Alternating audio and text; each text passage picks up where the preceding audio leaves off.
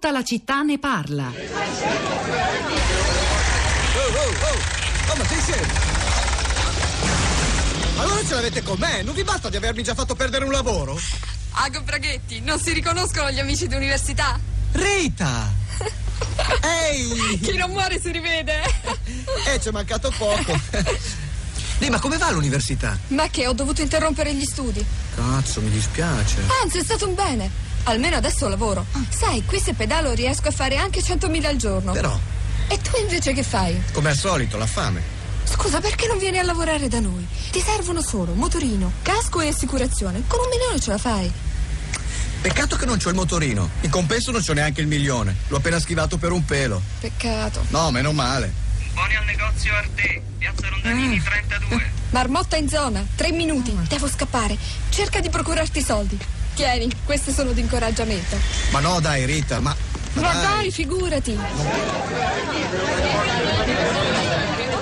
E questo era un estratto di un film che non credo molti di voi ricorderanno, del 1986, Il ragazzo del Pony Express di Franco Amour con, avete forse riconosciuto la voce, Jerry Calà nei panni di Agostino, un giovane disoccupato che non trova lavoro e l'unica possibilità sembra quella di lavorare per un'agenzia di Pony Express, deve però trovarsi non una bicicletta ma un, avete sentito, un motorino e, e quanta- e quello che serve insomma per svolgere questo mestiere che sembra quasi un po' l'antesignano, ma lo è davvero, dei ciclofattorini eh, di cui oggi si discute anche al Ministero del Lavoro. Eh, insomma, chissà se è un'evoluzione storica oppure le novità sono così radicali, determinate dalle nuove piattaforme tecnologiche che questi confronti in realtà storicamente non reggono. Rimane una domanda aperta. Nel frattempo noi andiamo a vedere come hanno reagito a questa puntata e a questo dibattito molto ampio in questi giorni i nostri ascoltatori sui social network. Rosa Polacco.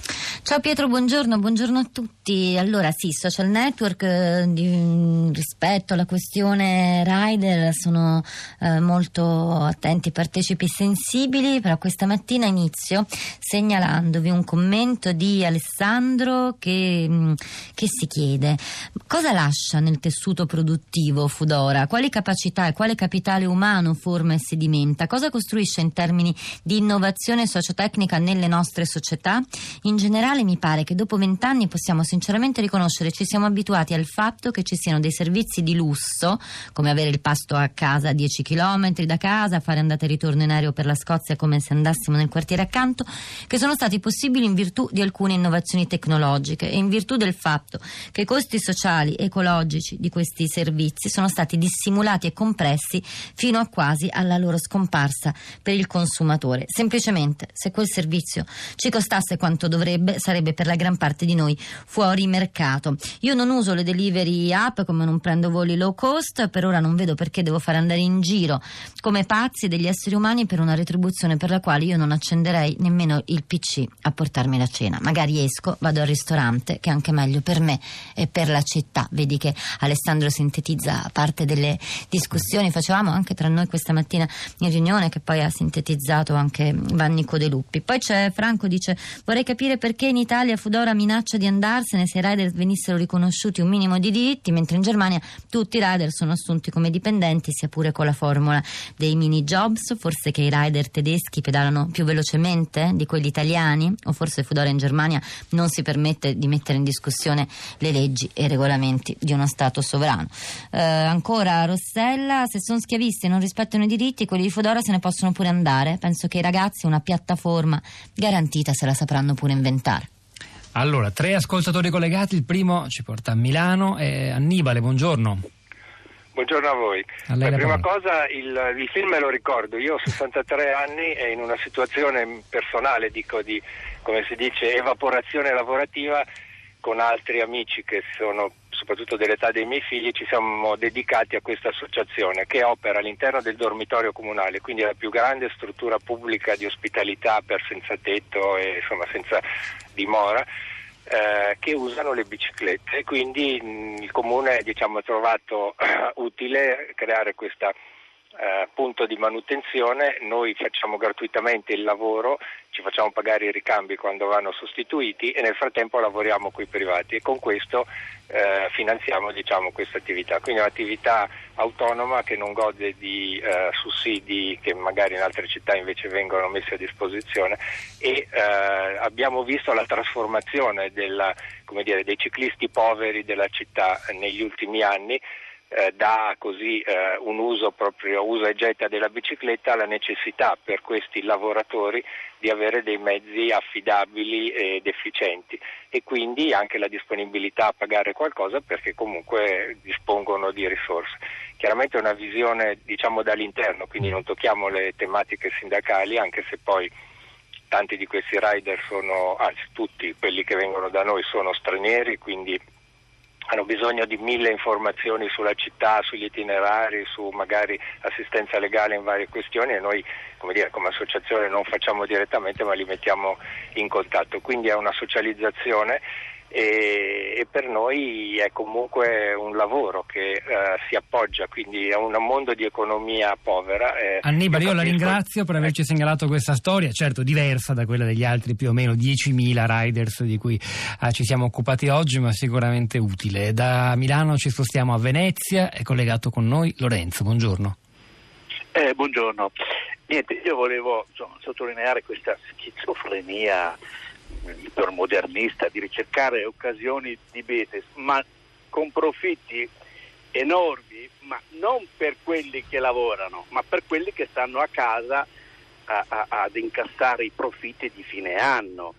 Cioè, voglio dire, poi la tassazione di queste imprese, questi profitti è quasi imbarazzante. Per amor di verità, per quanto riguarda Fudora Italia, l'intervista già citata la ritrovate sul Corriere se- della sera di ieri anche in rete, dice a, a Dario Di Vico che attualmente l'attività è in avviamento, non ci sono neppure utili, certo ci saranno in prospettiva. Ecco.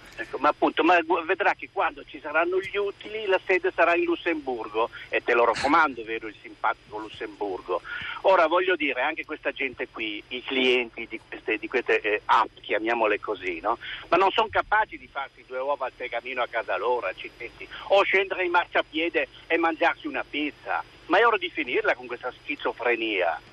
Lorenzo da Venezia, grazie, molto chiaro, non è l'unico a pensarla così, ci sono diversi messaggi in questo senso. Alberto da Genova, buongiorno. Buona giornata. Aggiungo la mia testimonianza quella che viene sui social dalla Germania. Ho trascorso un breve periodo in Danimarca, ho visto i radar all'opera e mi sono informato, ho chiesto come erano trattati. Hanno tutti i diritti garantiti, ferie, retribuzioni sindacali, a tabella, eccetera, eccetera. Quindi tutto sommato quell'attività si sostiene anche pagando decorosamente i rider e tutto dipende da come uno Stato si pone tra i datori di lavoro e i lavoratori. Se si pone in modo imparziale ed equo si riesce a ottenere risultati, altrimenti no. Quindi se Fudora vuole andare via, ben se ne vada. D'altra parte è un servizio che tutto sommato non è così indispensabile. Sono convinto che comunque è un fucile scarico. Alberto da Genova, grazie. Rosa, ritorno a te. Torno sui social e vado però su Twitter con uh, l'ironia, la provocazione di Fausto che dice dopo i rider perché non assumere a tempo indeterminato anche chi fa le ripetizioni estive e segue lunga discussione sul suo profilo.